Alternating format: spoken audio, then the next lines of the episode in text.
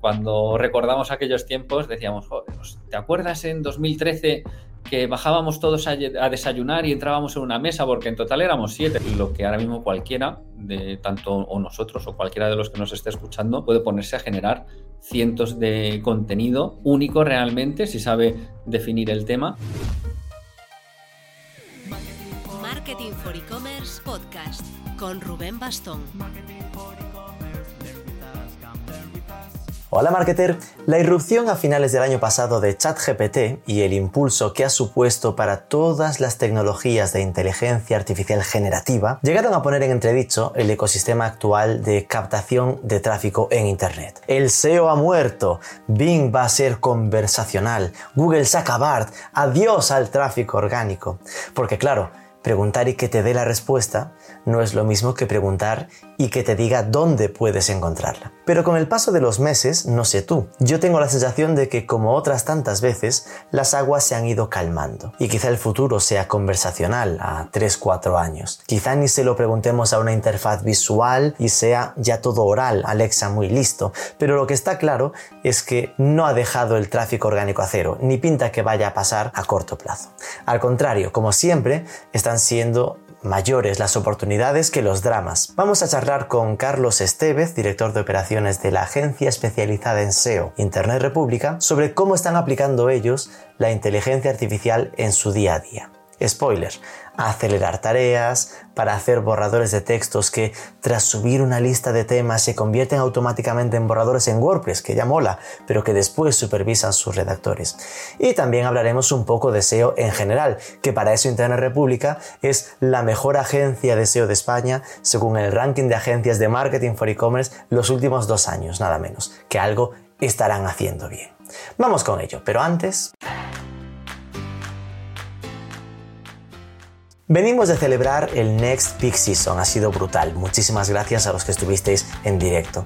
Estamos ahora con la mirada puesta en la gala de los e-commerce awards, que será el 6 de octubre, pero el 25 de septiembre anunciaremos los finalistas. Y también estamos con el arranque del curso de e-commerce specialist de la Marketing for E-Commerce Academy. Empieza a finales de septiembre. Programa intensivo de dos meses, dos sesiones a la semana, en directo, en remoto, con los mejores profesionales del sector en cada tema. Sigue el enlace que te ponemos en las notas porque con él tendrás un 10% de descuento con el código podcast. Tienes toda la info sobre el certificado en academy.marketing4ecommerce.net.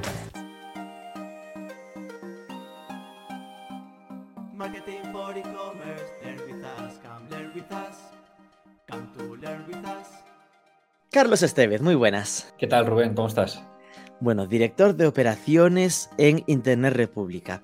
Es un placer tenerte aquí. Yo te conocía ya de antes, tuvimos nuestro pasado ahí en alguna colaboración histórica entre cuando yo estaba en Elogia con Internet República para trabajar un poco el, tema del SEO. Eso, hablábamos antes, 2014 por ahí. Cotillando tu LinkedIn, veo que ingeniero de formación. Y eres más o menos de mi quinta, en plan, quiero que debe ser del, 81, ¿no? Del 80, de noviembre del 80. Dos años me lleva. por meses. ¿Cómo te llevó de ingeniero al mundo del SEO? Pues la verdad es que como pasa mucho, tú en tu cabeza tienes idea de una profesión y de que quieres trabajar de una cosa y, que luego la vida te lleva por derroteros que no te esperabas. Hmm. Y la verdad es que terminé en SEO yo creo que porque mis primeras prácticas que hice eh, en la universidad, y, esto pues va a demostrar a ella que, que no soy joven, eh, empecé en Eres Más a trabajar eh, haciendo webs. Eres más, que como digo, esto me va a hacer muy viejo, pero cuando nos teníamos que conectar a internet con los dialers estos que venían en un CD, tenías el modem que se conectaba de 56 eh, audios y, tal, y estos rollos. Entonces empecé y conocí internet, las tripas desde dentro y un poco, pues evolucionando en, la carrera y pasando por otras áreas, pues oye, al final vi que un poco el reto del SEO, si ya la programación en sí tiene ese reto de encontrar una solución a las cosas y demás, pero el punto multidisciplinar del SEO y, del marketing digital ya en general, que es que no te lo acabas y, tiene ahí una evolución tan trepidante, eh, la verdad que me empezó a enganchar y empecé a dejar de hacer webs y estar más en esa parte primero SEO y luego ya una vez que entré en SEO empecé a, a, ver cosas, sobre todo basadas en analítica, en datos y, demás. Y bueno, al final me he quedado con el marketing digital y ya solo programo casi de hobby que, que no ya como obligación profesional de ser programador. Pero bueno, al final sí que para trabajar el SEO, saber de programación, conocer cómo funcionan las tripas de una web, aunque después no las toques tú, ¿no? Lo mítico de que no te la líen. Viene bien. Y, ayudar también, porque muchas veces los SEOs pecamos de, llegar ahí al equipo de programación con una auditoría de no sé cuántos cientos de páginas y de, bueno, pues esto me lo implementas y cuando esté ya subido, ya para que revisemos. Y, hombre, pues al final hay formas de hacer las cosas que, que, son igualmente válidas y si te puedes acercar al equipo de tecnología o a los programadores y buscar alternativas también que para ellos no sea un estropicio o rehacer toda una web desde cero, pues eh, siempre también es un, punto de apoyo. Aunque también no lo vamos a negar, como bien dices, el que no te la cuelen y que te digan, uy, no, eso no, se puede hacer. Eso no se puede hacer, exacto.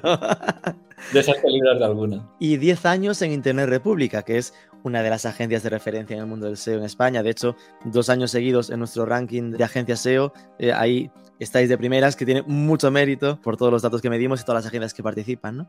Diez años, esta, esta agencia la había fundado en su momento Ismael El Kutsi. No sé cuántos seríais en aquel momento, pero si no, si no co-founder estás cerca, ¿no? Pues yo no fui co-founder, yo de hecho entré como consultor SEO a secas, luego después de unos años me hicieron socio de, de la agencia también, pero en ese sentido sí que es verdad que aunque lleve 10 años en la misma empresa, tengo que reconocer que la empresa no ha sido la misma de, de lo que era hace 10 años, porque muchas veces nosotros también así, cuando recordamos aquellos tiempos, decíamos, ¿te acuerdas en 2013 que bajábamos todos a, desayunar y entrábamos en una mesa? Porque en total éramos siete, contando a Ismael y, todos los que estábamos en ese momento, eh, siete personas. Entonces, como te digo, en una mesa de bar esta doble, pues nos sentábamos ahí a tomar un café y, eso era todo Internet República. Hoy ya pues no tiene nada que ver ni de número de personas y bueno, algún cliente conservamos de aquel entonces, pero vamos, como te digo, aunque he estado 10 años, pero también la empresa ha cambiado mucho en, 10 años. Por el camino, Ismael que se fue a Miami, montasteis otro proyecto más de producto y, y, ya el puro SEO, ¿no? Es decir, que evoluciona. Es decir, es un sector en el que es muy difícil aburrirse, ¿no? Yo siempre lo comentaba ya cuando estaba también en agencia, que es tan dinámico como sector que nunca tienes la sensación de estar repitiéndote, ¿no? Porque si, si te estás repitiendo, es que igual no te das cuenta, pero te estás quedando fuera de una forma muy obvia porque es que no te estás moviendo al mismo tiempo que el mercado, ¿no? Y, con Google, imposible aburrirse. Decíais que en aquel momento erais siete. ¿Cuántos sois ahora mismo en Internet República? Pues mira, es que como ahora mismo estamos teletrabajando y también tenemos, como apuntabas tú, la parte de influencers que es socialpublic.com, pues eh, eh, eh, en ese punto, en total, juntando las dos empresas, no llegamos todavía a los 100, estamos ahí rondando, pero como compartimos sitio, aunque sean dos proyectos, pues casi te diría que hemos pasado, y lo podemos decir así, de, ser 7 a ser casi 100. Eh, porque ¿Y tú como director de operaciones eres el que coordina a todos los 100 o se separa, cómo os organizáis? No, no, o sea, además no, quiero para nada. En la parte de social public somos muy buenos compañeros, pero ahí la verdad que, que no quiero entrar, ni que además me están haciendo ellos muy bien y es otro negocio que, que mm. tiene puntos en común, pero no tiene nada que ver con, Internet República, con la agencia. Y yo lo que dirijo son los equipos, digamos, de producción a cliente. Pues el equipo SEO, el equipo de contenidos y redes sociales, el equipo de paid y, y el de analítica que ya sí me quedo más reducido por rondando a las 50 personas. Y aún entiendo que siendo 50 personas tendrás como subequipos, ¿no? Con el director de, el, que hay, hay, un director de SEO, un director de analítica, mm, como... No, realmente somos un poco raros en ese sentido porque como tenemos sobre todo nuestro equipo más grande es el equipo SEO. Que, tenemos ahí ese volumen de personas, casi lo, lo, principal lo tenemos ahí. Entonces, con esa, ese equipo, pues tener un SEO manager que eh, abarque a todos, pues al final no es operativo porque creas ahí como el cuello de botella en la dirección. Entonces lo que tenemos es cinco, digamos, squads, que es una de las partes positivas que tenemos los que hemos venido de, la parte de programación hacia, hacia marketing, que, nos hemos traído desde hace ya un montón de años todo el tema de metodologías ágiles. Entonces lo que intentamos es que no haya equipos en los que haya más de 6-7 personas porque consideramos que gestionar eso ya empieza a ser ineficiente. Entonces, dentro del equipo SEO que, somos muchos, pues tenemos subequipos SEOs, tenemos estos squads que tienen su SEO manager, que tienen sus consultores seniors, sus consultores juniors, y eso también nos permite tener equipos que puedan abarcar varios proyectos a la vez y que eh, no se note el tema de vacaciones, que no se note también claro. Eh, el tema de bajas, si hay rotación de algún miembro del equipo, pues hay otros también que están al tanto de todo y tampoco crear una estructura que de eso sí que queremos subir muchísimo, súper jerárquica, con manager de manager de manager de, responsable, de head, que al final pues nos cuesta más hacerlo. Bueno, hemos aquí venido a hablar. Nuestra idea era enfocar este, esta conversación hacia la inteligencia artificial en el ámbito del SEO.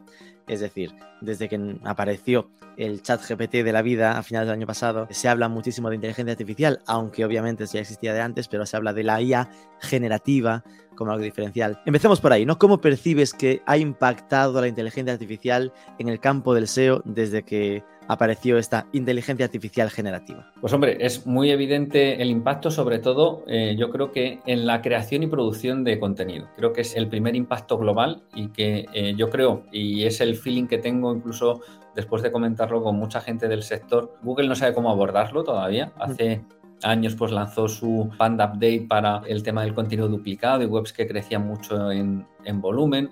Ahora mismo ya el problema no es ese porque lo que ahora mismo cualquiera, de tanto o nosotros o cualquiera de los que nos esté escuchando, puede ponerse a generar cientos de contenido único realmente si sabe definir el tema y que no es sencillo detectar que está escrito por, por IA, porque tampoco nos olvidemos que la producción de textos SEO masivos o, de calidad más baja se estaban haciendo con redactores pues, de, de Fiverr, ¿sabes? Producto súper barato, pero claro, ahora pasas que sin gastarte apenas unos céntimos, pues tienes contenido, entonces la capacidad de quien está generando ese contenido por cubrir búsquedas, especialmente el long tail, pues se ha, incrementado exponencialmente. Entonces, el primer impacto para mí es, ver cómo en los próximos meses o años Google es capaz de separar, por mucho que incidan en, la autoridad y en que, que, puedas hablar sobre lo que eres experto, que nos valdrá para los temas, digamos, más principales, pero para ese long tail donde no había contenido y demás, pues al final sí que tienes un contenido que responde a esa intención de búsqueda. Entonces, para mí, ese es el primer gran cambio. Y el que creo que va a tardar mucho más en llegar, que prometía mucho, pero la realidad es que nos ha indicado lo contrario, el uso de una interfaz como de comunicación, como si estuviésemos en un chat para hacer búsquedas, lo que intentó hacer y hace Bing con el asistente de búsquedas y que Google con BART todavía está haciendo pruebas, pero parece que esa parte de que sea una búsqueda conversacional y que se dejen de buscar como se buscaba, creo que es lo que va a tener en el corto plazo menos impacto. Esto era sin duda el gran miedo, ¿no? Es decir, como SEOs, los que trabajáis en, el sector SEO puro, y al final yo aunque no trabaje, como web, en el fondo vives mucho del tráfico posicionado en Google y de repente se hablaba mucho del, oye, pues de repente eh, tú preguntas algo y ya te lo responde, ¿no? Es la gran diferencia con el te enseña el lugar donde puedes consultarlo. Si te enseña el lugar, clicas si es una visita. Si te lo responde, le das las gracias y a otra cosa.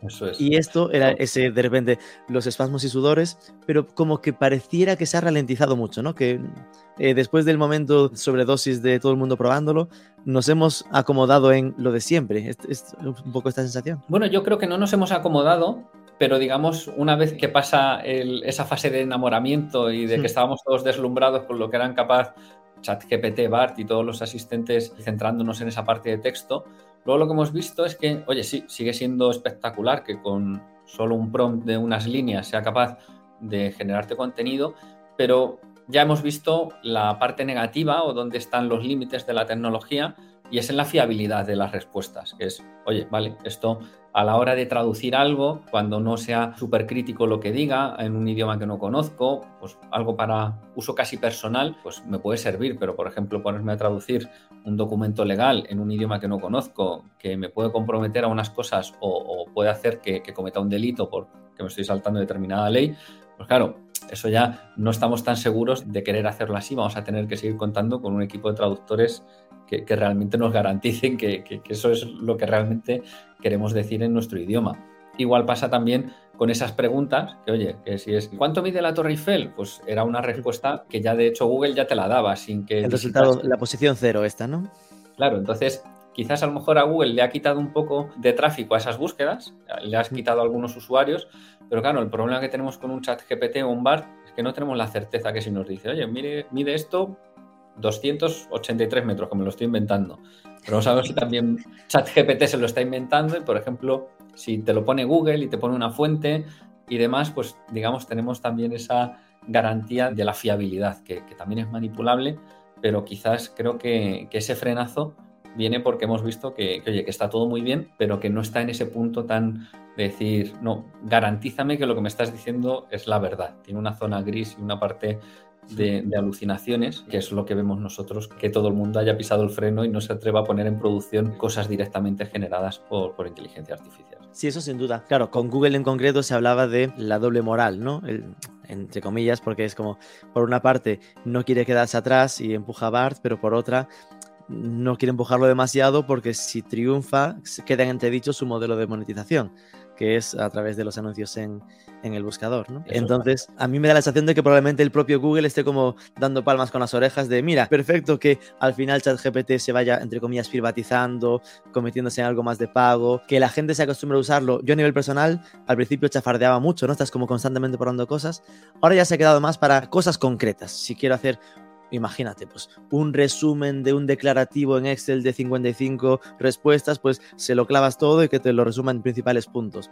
Cosas ya mucho más concretas que lo otro, al final acabas preguntándoselo a Google igual, ¿no? Has vuelto a lo habitual. Eso es, y sobre todo, ¿no? Lo que decías, Rubén, que es fundamental. O sea, el negocio de Google está basado en Google Ads y en una interfaz nueva, algo que tienen ahora súper pulido, saben los CTRs y saben cuánto son capaces de sacar de dinero según el volumen de búsquedas que haya, es empezar desde cero en algo y ellos no van a ser los que lideren un cambio que va en contra de sus ingresos. Entonces, seguramente, si eso se llega a imponer, que yo todavía no lo tengo tan claro que un sistema así conversacional sea el futuro por lo menos cercano de la búsqueda, va a tener que ser otro actor porque Google no va a liderar ese cambio que les va a afectar a ellos sobre todo en sus ingresos. Y el intento que ha hecho Microsoft con Bing, pues la verdad que como decía antes, no ha sido todo lo exitoso que ellos pensaban, así que en ese punto... Fíjate, yo con Bing uso mucho más eh, la versión de las fotos el Image Creator, que el puro conversacional. Es decir, sin duda lo que le ha servido para bien es a ponerse en el mapa de nuevo, ¿no? Es decir, que es algo que, ok, en Estados Unidos medio se usaba un porcentaje relevante, pero en el resto del mundo y sobre todo en España casi era despreciable en porcentajes y ahora mismo, bueno, por lo menos se le respeta un poco más, ¿no? Oye, Bing se ha espabilado. Pero eso, yo creo que la parte de las imágenes lo, se, se usa un poco más. Yo sí me creo, ¿no? Que el futuro de las webs tenga que ver con el conversacional pero fíjate que lo veo casi más en las webs que en el buscador. Qué curioso es esto. Es decir, que noto ¿no? que en los e-commerce, pues el uso del chat como una forma de resolución de dudas, de buscar la asesoría, ahí mm, entiendo, y de hecho estaba probando hace poco, un chat con inteligencia artificial de Octane, con un proyecto que Oye, pues como primera interfaz es mucho más potente que lo que era hasta ahora, que era simplemente si esto después aquello, ¿no? Que era un if this then that total, antes de que pases a una persona. Pero en general se hablaba siempre del conversacional, ya Alexa, y los series de la vida iban en ese sentido. Es decir, que el camino va por ahí, está claro. Casi me parece más una cuestión de tiempo, de cuánto tarde, de que no sepamos si eso será en una pantalla o directamente oral, pero que por ahí acabaremos, ¿no? A ver, no podemos hablar, y mucho menos en un sector como hablábamos al principio, de tanto cambio y con tanta evolución, de esto no pasará yo sí que creo que lo más natural es que según sean más inteligentes y capaces, estos asistentes pues te van a permitir hacer muchas más cosas, pero sobre todo a lo mejor más esas búsquedas pues de hacer una reserva, que a lo mejor sí que tienes que mirar varias cosas, o lo que tú decías, un e-commerce, o un e-commerce donde haya que elegir una versión del producto que se adapte a ti, que no sea lo típico, a lo mejor en un supermercado también a la hora de ayudarte a hacer tu cesta de la compra. O sea, cosas ahí un poco más complejas que te lo faciliten. Pero oye, si al final estás buscando algo concreto, que necesitas un dato o, estás haciendo una búsqueda un poco más informacional, hasta que esto se acota, un poco yo creo que la solución actual es un poco pesada y con pocas opciones te da la sensación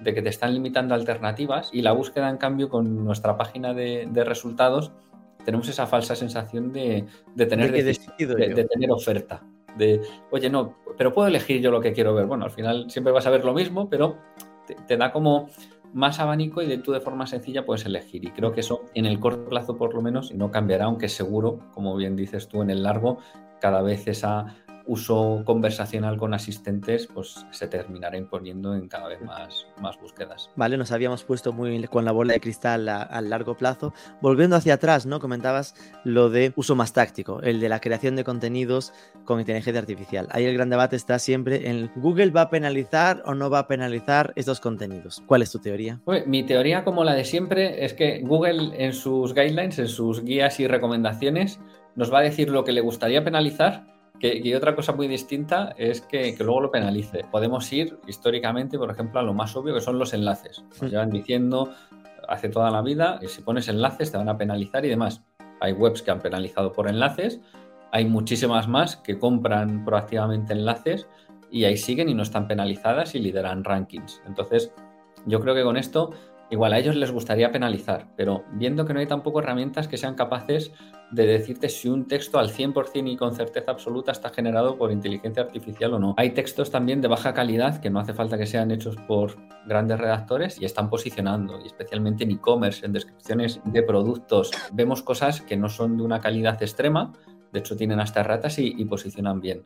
Entonces, hoy yo creo que Google tiene ese gran reto, que a lo mejor lo están centrando más en ver, oye, una web que salga nueva, que empieza a generar contenido de forma masiva y demás, pues tiene otras señales que le marcan de, oye, eso seguramente esté generado por inteligencia artificial, pero una web que ya tenga autoridad, que ya ranque y que genere contenido con inteligencia artificial, creo que no hay un, algoritmo hoy capaz de poder penalizar sin riesgo a penalizar webs que no estén haciendo eso. Y al final también no nos olvidemos que para Google que un grupo de personas gane dinero y se posicione artificialmente si en su global de búsquedas los resultados son los mejores, tampoco le va a hacer tanto daño intentar erradicar eso al 100% si eso supone que afectan a la calidad global de sus resultados. Entonces, con ese equilibrio, yo creo que en el corto plazo mm, hay barra libre ahora mismo de, de uso de contenido automatizado si no se hace de forma, como se suele decir, que te puedan pillar fácilmente porque, digamos, te estás cebando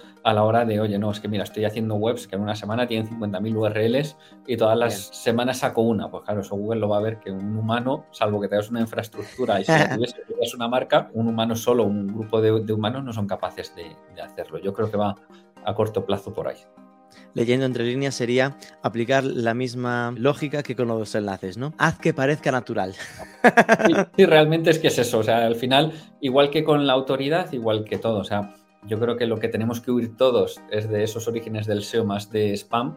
Oye, si el contenido está aportando valor al usuario final y ayuda a llegar encima a rankear, pues oye, ¿qué más da que haya sido un redactor que hayamos subcontratado o que tengamos en plantilla o que sea una inteligencia artificial? Mientras no haya problemas de otro tipo, yo creo que también es como si hace años les decimos a, los diseñadores que retocaban fotos que no, que no podían utilizar Photoshop. Porque se perdía a lo mejor la, esencia. La naturalidad de la imagen. Claro, es una herramienta que está ahí y que en el fondo, si la utilizamos bien, no tiene por qué ser algo negativo, es al revés. Yo creo que, que nos permite a lo mejor dedicarnos a cosas que antes no podíamos hacer porque teníamos que hacer a lo mejor estos textos de hmm. descripción de un producto o, cosas así. ¿Vosotros usabais ya antes de ChatGPT alguna herramienta o proceso con inteligencia artificial o desde que ha salido estáis introduciéndolos en vuestro día a día? Bueno, nosotros utilizábamos más Machine Learning a la hora de clasificar y sobre todo intentar categorizar a nivel SEO pues, las búsquedas que hay dentro de cada sitio, de cada proyecto pero como tal, hasta que han salido estos agentes, no hemos empezado a utilizarlo en el día a día, que no en todos los proyectos, y yo creo que también esto es algo muy sano, que eh, en los proyectos a los que lo utilizamos, el primer paso antes de utilizarlo es comentárselo al cliente y que. Sobre todo yo creo que tenemos que perderle el miedo a, decirle a nuestros clientes o a nuestros jefes de, oye, mira, esto se puede hacer así, esto nos puede ahorrar tanto tiempo, podemos generar pues, lo que íbamos a hacer en, seis meses, lo podemos hacer en una semana y podemos luego pasar a otras fases del proyecto o hacer otro tipo de, de optimizaciones. Nosotros sí que lo hacemos y como te digo, muy centrado en textos de apoyo que no son vitales pero que son necesarios y luego que nos centramos mucho en el SEO con toda esta parte de los agentes de IA donde creo que cambia las reglas del juego y, te da una escalabilidad brutal en la, parte de paid. Por ejemplo, a la hora de generar copies de anuncios que antes era como súper repetitivo, que si quieres probar cosas y demás, y al final, pues el típico Google Ads que tienes cuatro títulos y 20 descripciones, que al final todas se parecían mucho, y demás, pues el meter una variabilidad extra y, poder estar constantemente en las que no funcionan, volviendo a cambiarlas por otras que antes era un trabajo como muy pesado y poco gratificante para los que lo tenían que hacer, creo que esa parte está pasando mucho por alto y, nosotros sí que lo estamos utilizando bastante. Esto es muy interesante lo que comentas porque lo que decías de algo que llevaría seis meses se puede hacer en una semana. Claro, muchas veces la gente lo vincula entonces no voy a ser necesario, me van a despedir, me van a, en vuestro caso, a dejar de contratar el servicio y será por cosas que hay para hacer. Yo siempre digo lo mismo, en plan, lo que te permite es ir más rápido, permitir acelerar eso para poder ponerte con otra tarea y hacer las cosas mejor. Ojalá que eso significase que, oye, me deja tiempo para abrir un nuevo idioma, posicionar un nuevo país. Madre mía, tenemos un planeta por conquistar. Así es. Tenemos siempre mucho miedo a la automatización. Yo, por ejemplo, cuando empecé a ser SEO manager en Internet República, mi obsesión era automatizar lo máximo posible los informes. ¿Quiere decir que no se hacen informes? No, ahora se hacen informes mejores y de hecho pues ya la tendencia del mercado, luego salió Looker y hay un montón de sistemas de dashboarding que te recolectan todos los datos y te montan las gráficas, pero por 2011, 2012, como se hacían, era coges el PowerPoint, coges un Excel, montas gráficas, las pegas, haces tal y al final resultaba que la primera semana del mes no se hacía SEO, solo se hacían informes. Tal cual. En agencia esto era así. La primera semana era hacer informes.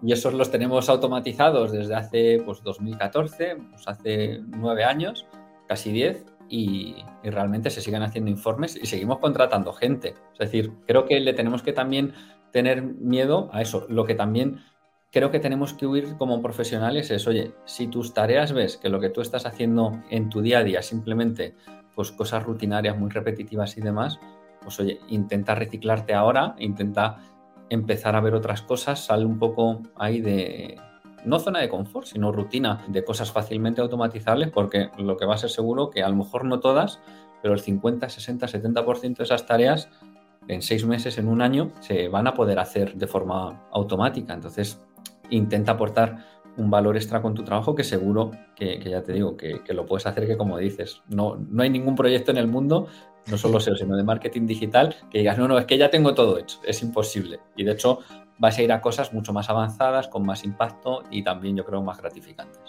Es que, por ejemplo, lo que comentabas de, usarlo en paid media, ¿no? Claro, te pones en un proyecto de e-commerce que tenga por a lo loco 5.000 productos. Hasta ahora, ¿qué hacías? Agrupabas los anuncios por categoría con suerte o un genérico de marca porque era imposible hacerlo de todos los productos. ¿Qué te permiten este tipo de herramientas? Pues igual que ya hay conectores automáticos como Chanable o lo que sea para mandar los feeds de producto a marketplaces, te los conectan a las plataformas de Google para shopping y toda esta parte. Pues igual que conectas cada producto, customiza un anuncio en base a producto. Esto hacer uno por uno sería morir pero si puedes hacer automático, claro que interesa customizarlo, ¿no? Es eso, es se te abren nuevas vías de optimizaciones que antes, como dices, es que era, oye, no puedo tener un grupo entero de personas trabajando solo para esto porque es que no sé el impacto que va a tener. Pero si es que en lo que ahora me hago 50 puedo hacer 50.000, pues oye, ¿por qué no vamos a probarlo y, y, vamos a sacar ese punto extra que a lo mejor pues eh, en un e-commerce muy pequeño de cinco productos a lo mejor no tiene impacto, pero eso, el cambiar 50.000 copies de anuncios y poderlos testear todos los meses y que no funcionan los vas cambiando y te quedas con esto, pues la calidad y la velocidad en la que puedes optimizar toda la cuenta y, entender realmente qué le interesa a cada usuario de, cada anuncio, pues mejora muchísimo, claro. Cuéntanos más, entonces, nos decías que estabas usándolo para textos de apoyo, sobre todo. ¿Esto es directamente a ChatGPT y poner cosas o automatizáis de algún modo? Bueno, nosotros, y, yo lo digo sin ningún miedo, hemos trabajado y, siempre consensuado con el cliente en la parte semiautomática de los contenidos. O sea, lo que no tenía sentido, porque yo creo que también es como, no denigrante, pero que, realmente no, es el objetivo de un profesional del marketing digital o de un redactor, que le digas, mira, esta web tiene 20.000 listados y me tienes que hacer un encabezado y una meta description ad hoc para cada una, tal, porque al final se van a empezar a repetir cosas, la persona, las personas que le pones eso ya tienen cero interés y cero motivación. Entonces nosotros siempre hemos creído en automatizar esa serie de cosas pero como te digo, siempre que el cliente sea consciente, que luego esos textos antes de publicarlos estén revisados. Se revisen por humano. Eso es, pero bueno, el poder generar y decir, mira, no, yo tengo un script que te coge estos datos, te coge estos de aquí, te genera automáticamente con estos diccionarios y te genera ese contenido. Era todo un poco más rudimentario que ahora si le añades la capa de chat GPT, pues claro, el resultado es mucho más variado y mucho mejor. Pero, o sea, yo creo que también en este sentido, creo que ningún cliente quiere pagar eh, a una agencia porque trabaje determinadas horas. Porque, oye, yo me puedo decirte que voy a trabajar dos millones de horas en tu web y voy a tener una persona clicando en los enlaces a ver si ve algo en tu web, pero es que eso no tiene sentido.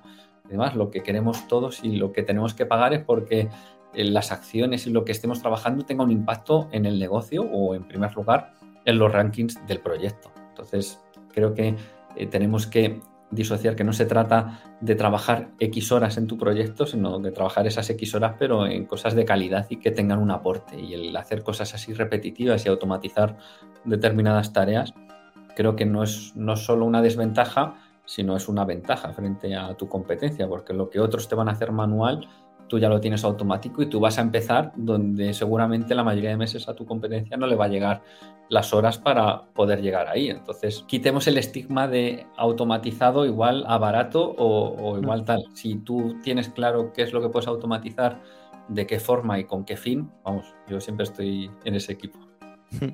¿Alguna herramienta concreta que estéis usando así para este tipo de tareas? Es que lo hacemos todo in-house y lo que sí que intentamos utilizar para que todo el equipo tenga acceso a ellos, ahora mismo creo que, la herramienta estrella que tenemos compartida para todo esto es Make, make.com, que era el antiguo Integromat, ah, que al final es muy visual, es no code, Tú tienes tus eh, procesos, te creas tus escenarios y creo que es algo que te ayuda un montón y sobre todo a, si no tienes unos conocimientos de programación, que también es como otro mito, que parece que si quieres automatizar cosas pues tienes que ser ingeniero o programador o saber un montón de algún lenguaje de programación, pero la realidad es que tienes herramientas como make.com, que tienes mil operaciones al mes gratuitas para que puedas hacer automatizaciones que no sean muy grandes de tu web o de tu proyecto y que el conector estrella yo creo que tienen es el de ChatGPT y OpenAI, que puedes pasar cualquier cosa y puedes cruzarlo con Google Sheets, con puedes sacar un rastreo de Screaming Frog, lo conectas, o sea, al final es como una especie de, de navaja suiza que te permite conectar todos los servicios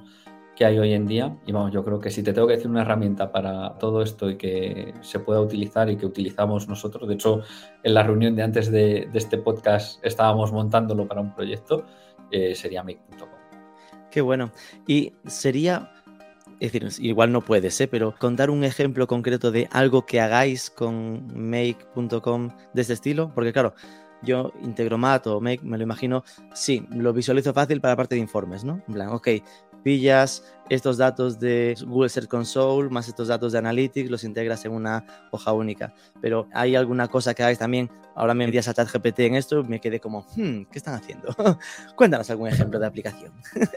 pues mira, así una que te puedo decir eh, fácil con Make es, por ejemplo, publicación en fichas de Google My Business, que sabes que tienen ahora que puedes publicar como si fuese una red social, pues en ese sentido, pues tú puedes coger con Make y puedes decir, oye, la publicación, si no quieres que sea igual para cada una de ellas, pues las puedes generar directamente y, las podrías publicar. Nosotros es que lo que no hacemos, como te decía, es ponerlo todo en modo, digamos, directamente a producción sin que pase el filtro. Claro. Pero, por ejemplo, otra para generar estos textos, pues para WordPress pequeños que tenemos y testeamos, pues tú puedes coger un calendario que has dejado en un Google Sheets y puedes pedir a ChatGPT que te cree contenidos para esto y te los deje publicados como borradores en WordPress para que luego una persona los revise, cambie lo que considere y luego les dé a publicar. Eso ¿Y eso se lo montarías en el Excel con una orden para ChatGPT desde el Excel o es desde make.com? En Make tienes el prompt. O sea, bueno, ah, cada uno lo puede hacer como quieras, pero nosotros lo que tenemos así montado, tú tienes el, Excel donde tienes los temas. Eh, make coge esos temas, lo pasa al prompt a, OpenAI y la respuesta de OpenAI se sube a, WordPress y, ahí es desde WordPress ya un poco lo, lo revisas. O sea, esa parte la puedes automatizar y yo creo que esto vale casi para el 90% de, de los proyectos y son como cuatro pasos, no, no tiene mucho más. Luego ya lo puedes complicar como quieras en función de la temática de la categoría, cambias el prompt, ¿sabes? Ya todos los pasos intermedios y de ajuste fino es lo que te quieras dedicar a, ello. Pero como un primer paso de automatizar esa producción de contenidos, el tener temas en un Google Sheets que solo pasas a OpenAI y este publica, Make luego publica y lo deja en borrador en, WordPress, es como el, casi el, primero de todos. Es decir, que de aplicación del día a día en general, eso se cae, se, entra en todo. sí, sin duda. es que lo utilizamos para muchas cosas. Por ejemplo, también TikTok no tiene un conector de Data Studio, por ejemplo, para los datos de campañas de TikTok. Pues con Make igual te conectas al API de, de tu cuenta business de TikTok los pasamos a Google Sheets y de Google Sheets también a Looker. Pero en ese sentido ahí sí que no tenemos cero IA. Eso es todo automatización tradicional. Automatización tradicional, clásica, casi offline es esto. pues nada, súper interesante esto que me estamos comentando. Pues SEO en general, porque ahora me hablabas, esto al final se centra muy en la parte del contenido. ¿Cómo ves el SEO? Madre mía, qué pregunta más genérica. Me refiero, en nuestros tiempos, cuando trabajábamos juntos, al final ya hablábamos siempre de tres áreas, ¿no? Estaba la parte, déjame hacer memoria la parte del contenido, la parte técnica y después la parte offline. Recuerdo ya en aquellos tiempos que eras muy avanzados en esa parte, vosotros erais muy, muy, muy de trabajar el on-page, ¿no? De, mira, el foco está en tu web, si lo haces bien, lo demás vendrá. A día de hoy, ¿cómo, cómo soléis trabajar o dónde ponéis el foco en los temas más relevantes para que un proyecto de SEO funcione? Nosotros seguimos con el mismo enfoque y es verdad que también a lo mejor esto en proyectos muy pequeños cambia. Es decir, nosotros es verdad que lo ponemos ahí porque al trabajar con marcas o proyectos muy relevantes, mm. eh, la parte del offline, que, es fundamental, que son los enlaces de otras webs que sean relevantes y que tengan relación, que no sean conseguidos artificialmente, pues esa parte ya la tienes. Si mm. trabajas para esto, lo tienes si eres un blog que abrimos esta tarde, pues evidentemente no tienes ningún enlace y el primer punto y lo crítico sería que empieces por ahí. Pero para proyectos ya de una marca, un proyecto que ya tenga cierta cierto recorrido, que ya tiene por lo menos un mínimo de enlaces, pues ha aparecido alguna vez en prensa, tienen sus redes sociales, tienen otras webs del sector que les enlazan porque realmente son referentes o, aspiran a serlo. Pues ya con todo eso, digamos, para nosotros ya se vuelve el offline y, esa adquisición de enlaces la guinda del pastel. Eh, en cambio, según crece tu contenido y, por ejemplo, nos pasa mucho con los e-commerce, al final es raro, aunque también los hay, pero que haya e-commerce con un listado de productos escaso. Cada vez son listados con un surtido de productos muy grande, con varias categorías, con muchos filtros para poder hacer esto. Entonces, realmente siempre lo que vemos cuando entramos en un proyecto, que casi nadie se preocupa de que Google pueda rastrear bien todo esto. Y es especialmente en los e-commerce donde se ven estos agujeros negros de rastreo donde el buscador empieza a aplicar filtros a paginaciones enormes que no tienen ningún sentido, ordenaciones distintas que, también se indexan y esto hace pues, que una página que podría tener 40.000, 50.000 URLs indexadas, pues tengan millones de URLs indexadas que no deberían. Entonces, nosotros, si es algo que tenemos muy comprobado, que el ponerle las cosas fáciles a Google y que entienda qué es lo que sí que importa y qué es lo que no y por dónde tiene que pasar para llegar a los sitios que realmente le interesan al usuario y son los que él tiene que indexar, hace que esto mejore. Entonces, para nosotros siempre el paso uno va a ser que la casa esté limpia y ordenada. Hmm. Entonces, por eso siempre nuestro primer paso está ahí. Lo que pasa que depende del proyecto, pues oye, a lo mejor hay clientes que dicen, no, mira, yo he trabajado muchísimo ya todo esto, pero tengo un problema que no estoy orientándome bien hacia las búsquedas que realmente quiero o lo que hablábamos o no, mira, a mí lo que me falta es adquisición de enlaces y lo trabajamos así, pero si para nosotros en primer lugar, queremos tener esto porque si no lo tienes bien, puedes llegar a tener esa suposición de que acciones que estás implementando no están funcionando, pero no están funcionando no porque la acción en sí no funcione, sino porque tienes otras cosas rotas que impide que, esa acción que has hecho, que puede ser una optimización de textos o de titles o, de cambio en el enlazado interno, eh, no tenga su efecto porque se diluye con, otro problema más grave y que afecta de forma global a, la web. Como por ejemplo, nos vemos habitualmente en muchos proyectos los Core Web Vitals, que es la velocidad de carga, así dicho de, modo claro y sin tecnicismos. Pero que dentro de esto vemos en muchas auditorías que se centran, no, pues tienes que mejorar o quitar el JavaScript que está bloqueando los recursos o el CSS lo tienes que hacer tal que, al final pues, es prácticamente imposible cambiarlo en muchos proyectos. Y hay en cambio una Core Web Vital que es el CLS, que es que se muevan los elementos en la mm. pantalla según carga, que, no estén fijos, que la mayoría de los e-commerce cuando meten banners de promoción o hay carruseles y demás lo, lo hacen fatal y es un Core Web Vital súper sencillo de arreglar, que, el equipo técnico, no te digo que lo haga en un minuto, pero que vamos, no tiene ni comparación respecto a los otros y que mejora un montón en el ranking global de, los proyectos. Entonces, así para no, no enrollarme más, nosotros arreglamos primero la casa y queremos que eso esté bien para luego garantizar que el resto de acciones que se plantean sobre contenidos y sobre enlace realmente no estén limitadas o tomemos una decisión equivocada porque realmente parece que no funcionan cuando el problema que hay es, es on-page. Pero volvamos al off-page. porque hay algo que a mí me cuesta imaginar. Imagínate, estaba entrando ahora en vuestra web, ¿no? Y sí, los tipos de clientes, madre mía, porque claro, Yastel, Mafre, Bankinter, es decir, gran banca, gran empresa tecnológica. Imaginemos Iberdrola. No sé si aún trabajáis con él, pero tú sueles decir, bueno, es una marca grande, por lo tanto, ha sido ya mencionada en prensa. Por supuesto que Iberdrola ha sido mencionada en prensa. Pero eso no significa que cuando la mencionan en prensa estén poniendo un enlace a Iberdrola. ¿Esto qué quiere decir? Que ya nos vale que a día de hoy Google es tan listo que solo el mero hecho de que mencionen Iberdrola ya cuenta como relevancia of pages ya está sumando o hablamos de que, aunque no nos lo parezca, hay gente que está enlazando Iberdrola y ya nos vale porque sí que existen esos enlaces. Sí, o sea, realmente en un proyecto pues como Iberdrola no vas a necesitar tener y, conseguir un montón de enlaces de sitios relevantes porque yo también eh, hago mucho este símil que es que, que, los enlaces también parece como una colección de cromos, ¿vale? Y tú tienes que tener uno de cada uno. Te da igual que tengas 50 repetidos de tal medio que es súper relevante, pero casi pesa más tener uno distinto que, que, otro más en el medio donde ya tienes muchos.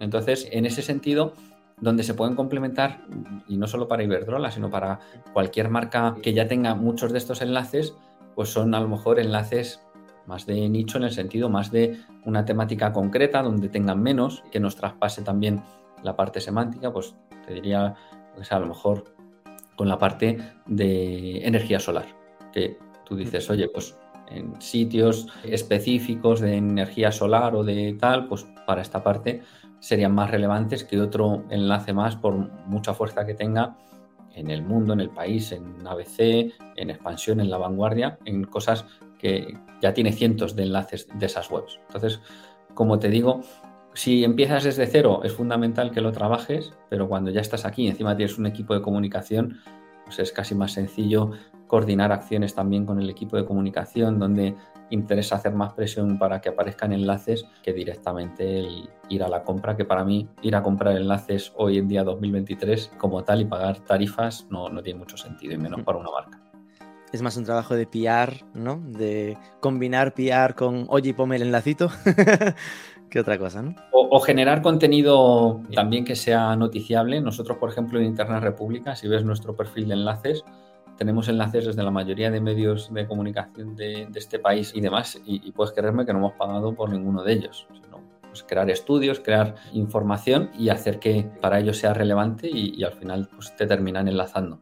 Pero si empiezas a pagar los miles de euros que vale cada uno de los enlaces, pues es que no tiene sentido para lo que vas a recibir con ese enlace y lo que luego vas a tener que gastarte por, por tenerlo. O sea que para mí sería un poco eh, el enfoque más de adquisición y, de conseguir que naturalmente dirigido, pero no pasando por caja, obtengas estos enlaces.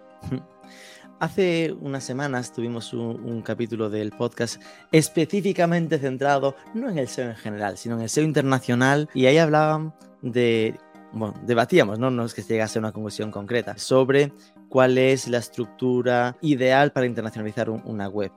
¿Tienes alguna opinión al respecto? ¿Tú cuál sueles defender? ¿La de dominio por país, la de dominio único con subdirectorio, con subdominio? pues mira, mi opinión es sin entender un proyecto en concreto, es decir, hablando de forma general, a mí la que más me gusta es un único dominio y países en, subdirectorio, en carpetas. De hecho, hemos... A muerte. Pero fíjate, acá estuve hablando también para grabar el podcast con Héctor Rubio de Web Cartucho que al final tiene Web Cartucho, pero también Erotic Field, está sacando otros proyectos. Y él me comentaba que él acabó prefiriendo el modelo Zalando, el de web por país con, dominio local, salvo algún caso específico, imagínate, el de Alemania, que igual no le pone el punto D porque lo va a usar por estar en alemán para Austria y para la zona de Suiza, o cosas así, ¿no? Pero que por defecto, que tendía a tirar hacia dominios locales. Para mí, claro, yo digo, para mí dominio local es lo principal, así fue como escogimos Marketing for E-Commerce también, pero asumo que hay que asumir el coste de mantenimiento que eso provoca, ¿no? Y no solo eso, y, volvemos a enlazarlo con la pregunta anterior, a nivel de enlazado, o sea, cada dominio nuevo que creemos empieza desde cero para Google. Y vamos a tener que crearle enlaces suficientes para que tenga autoridad, que se la podemos empezar a traspasar desde nuestro dominio principal y, que va a ser más fácil que, evidentemente, que empezar desde cero.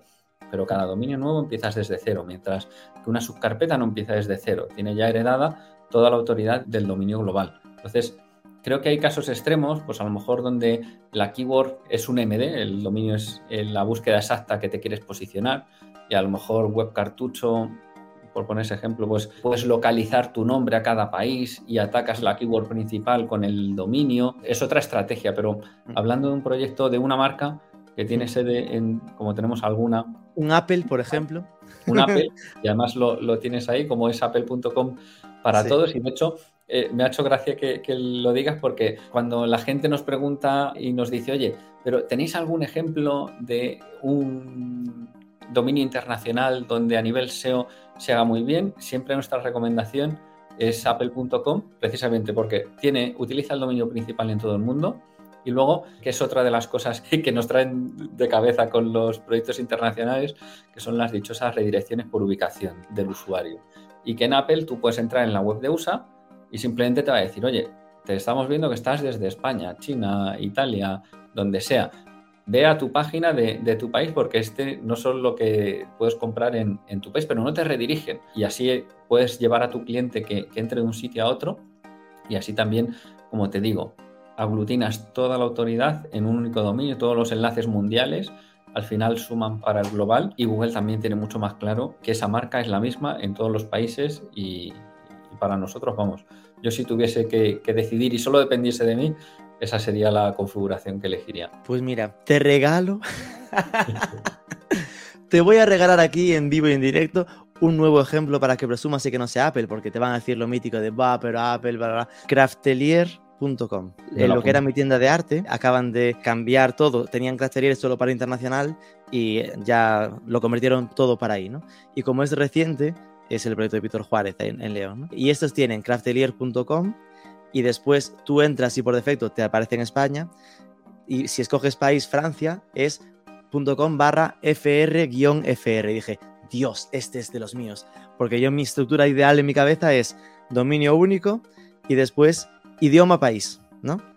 Idioma-país. Y esto FRFR, que te da a entender? Que cuando quiera tendrá FRBL o el, signo de Bélgica, ¿no? Y si los coges, te salta un aviso que es, veo que estás en España, ¿quieres quedarte aquí o cambiarte para la versión española? Que es lo que decías de Apple. Y esto es más de León, así que se lo quedarán más. Total, total. Hay, lo único que también hay un tema que, que, a mí me gusta menos, que es también multidioma dentro de cada país creo que muchas veces rizamos el rizo. Yo también soy un defensor de la simplicidad en ese sentido y de ser más pragmático. Y, al final es cuando tú tienes FRFR, oye, ¿realmente necesitas un FRN?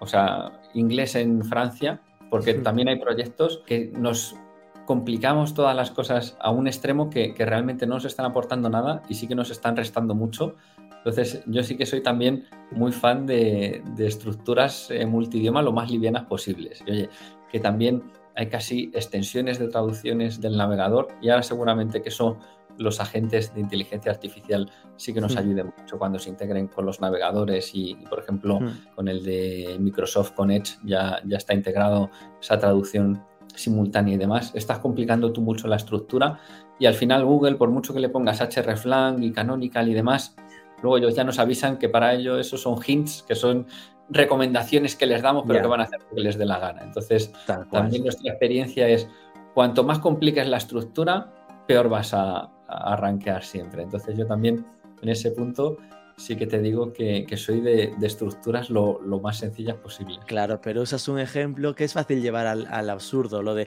poner inglés en Francia, pero el tener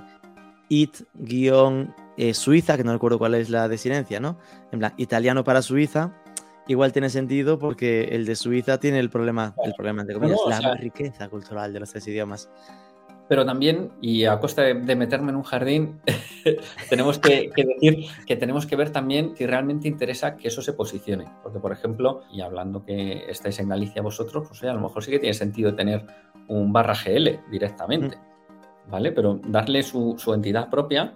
Pero no, es guion GL, ¿no? No, es, es, es, es, GL, es K, es eh, VA y, Vale, no... digamos que puedes llegar a, eres más pragmático en que no te obsesionas por el orden de que todo tenga el idioma país, sino que a lo mejor hay veces que en vez de tener idioma país pones el GL y punto, no hace falta ponerle otro apellido porque no va a haber esa casuística. Eso es, que tengamos ahí el idioma muchas veces y que, porque no, lo hemos visto, ¿eh? Y en concreto, pues y en países como España, donde hay un montón de lenguas oficiales y que tienen que estar, que no, eso sí que en ese jardín ni mucho menos no me voy a meter porque no lo Ahí sí que te metías en un berenjenal. No, no, por eso. Y es que además yo, yo, soy convencido de, de, lo contrario, entonces no, no lo voy a decir, pero por eso te digo que es, evidentemente tienen que estar, pero no tienen por qué ser versiones de. O sea, si realmente lo que tienes que hacer es una versión localizada, igual que puedes tener una para Francia, pues oye, una en gallego para toda el área de, influencia, igual que en, en, Suiza hay a lo mejor tres idiomas que comparten a lo mejor ahí el mayor peso, pues entre alemán, francés e, e, italiano, pues a lo mejor en vez de tener una de Suiza, pues tienes que tener tres, eh, cada una orientada y localizada a cada una de, las zonas. Por eso te digo que no hay tampoco una, una solución perfecta para todos, pero bueno, mi voto va siempre en la mayor simplificación posible y, que Google tenga muy claro hacia dónde estamos yendo. Última pregunta. No tiene nada que ver con la inteligencia artificial, ¿eh? pero sí es cierto que ya de últimos años hacia acá, en general, lo comentábamos hace unas preguntas, ¿no? Lo de la posición cero de Google, los formatos enriquecidos de Google. Es decir, ya eh, veníamos en una tendencia en la que cada vez Google ya nos estaba robando tráfico, por decirlo de ese modo, ¿no? Se quedaba con un tráfico que tradicionalmente llegaba a las webs.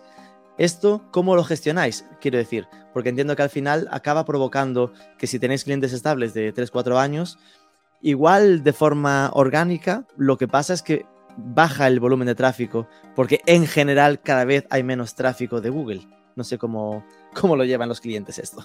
Bueno, pues también si cuando veas nuestros clientes, la mayoría de ellos están orientados a vender un producto o servicio, ¿vale? No, tenemos muchísimo cliente que sea un medio de comunicación, que requiera es lo que vende realmente es tráfico porque luego su sistema de monetización se basa en impresiones. Entonces, eh, para nosotros en ese punto es muy fácil porque, digamos, el, KPI de verdad son las transacciones o los leads SEO y, no tanto el tráfico. De hecho, casi en alguno de ellos lo que hemos trabajado es decir, oye, mira.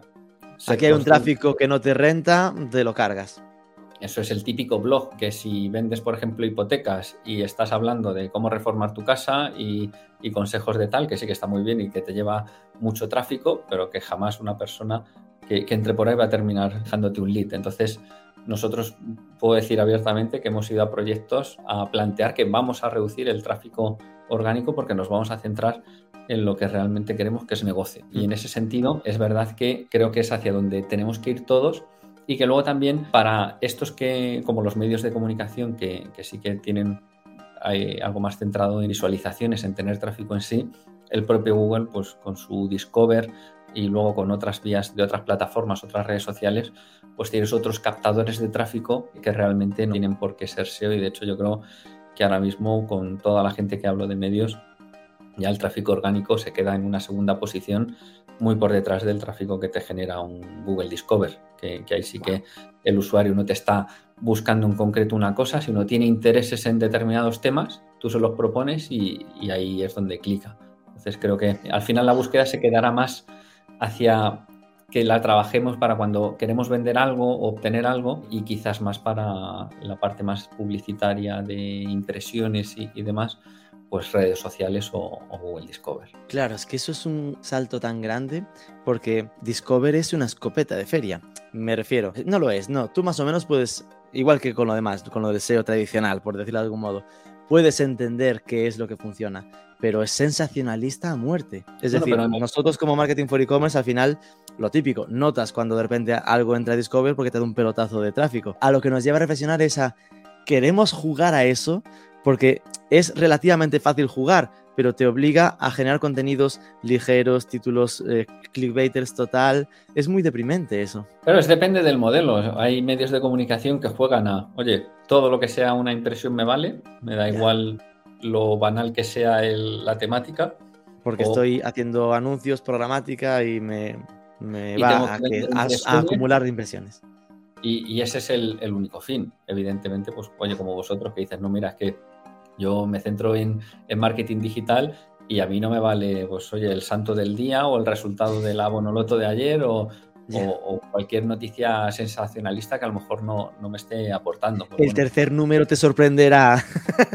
Pero es verdad que, realmente lo que tampoco podemos luchar, y es que los algoritmos es lo que nos enseñan, pues oye, que al final todos caemos en ese clickbait y que si lo dejas todo abierto, pues al final lo que ve la gente pues es la parte más sensacionalista porque es lo que llama la atención y es un poco así eh, la pescadilla que se muerde la cola. Pero bueno, yo creo que también depende de cómo sea cada persona y qué intereses tenga, pues también hay contenido que puedes ver, aunque es verdad que luego tienes la parte de Google News donde tú puedes eh, elegir pues, qué medios son los que quieres seguir, puedes ver la cobertura completa de una noticia, que es quizás para ese lector un poquito más, un poco más serio purista en ese sentido de me quiero informar, no simplemente porque Discover, en el fondo, no, no nos olvidemos, es entretenimiento, como puede ser Reels de Instagram o, TikTok, que, en el fondo, oye, puedes tener contenido también de mucha calidad, pero que, no olvidemos que es entretenimiento. Pero lo que me llama la atención es que lo separes de Google a nivel de buscador, ¿no? Eso en Analytics de forma directa no entra, entra como búsqueda orgánica.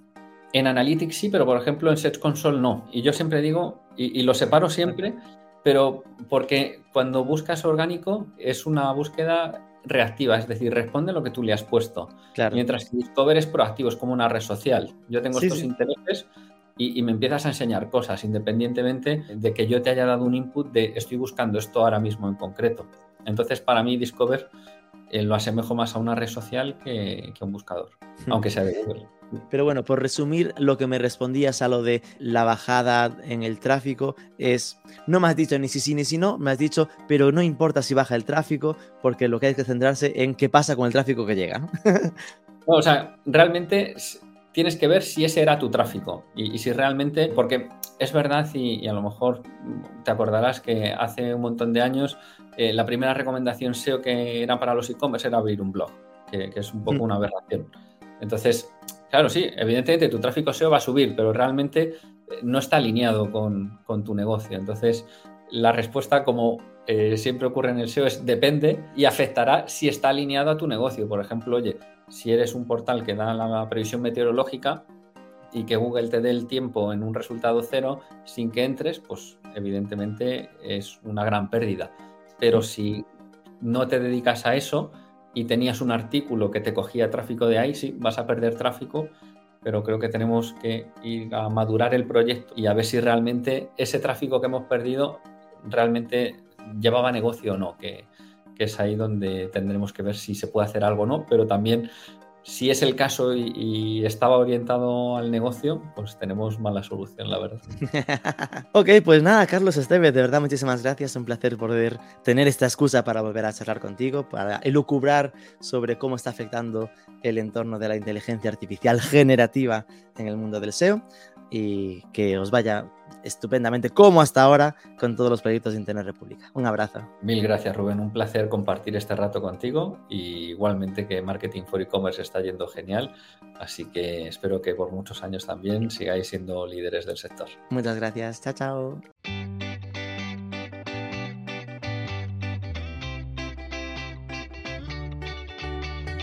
Me ha dejado con unas ganas locas de probar eso de Make, el antiguo Integromat, para automatizar alguna que otra cosilla con WordPress y ChatGPT. Está dando juego esto de preguntar por el modelo ideal de SEO para internacionalizar. otro voto a dominio único con subcarpeta de idioma país. Recuerda, en general tenés los mejores artículos sobre el sector online en marketingforecommerce.net, marketing4ecommerce.net. Tenemos otro podcast donde cada jueves Martín Chávez nos abre una ventana al ecosistema digital latinoamericano. No te olvides de darnos algo de amor, compártelo en redes, dime algo por LinkedIn o Twitter, suscríbete al podcast y déjanos 5 estrellitas en Spotify, que esto ayuda mucho a su posicionamiento. Y nos escuchamos el próximo lunes.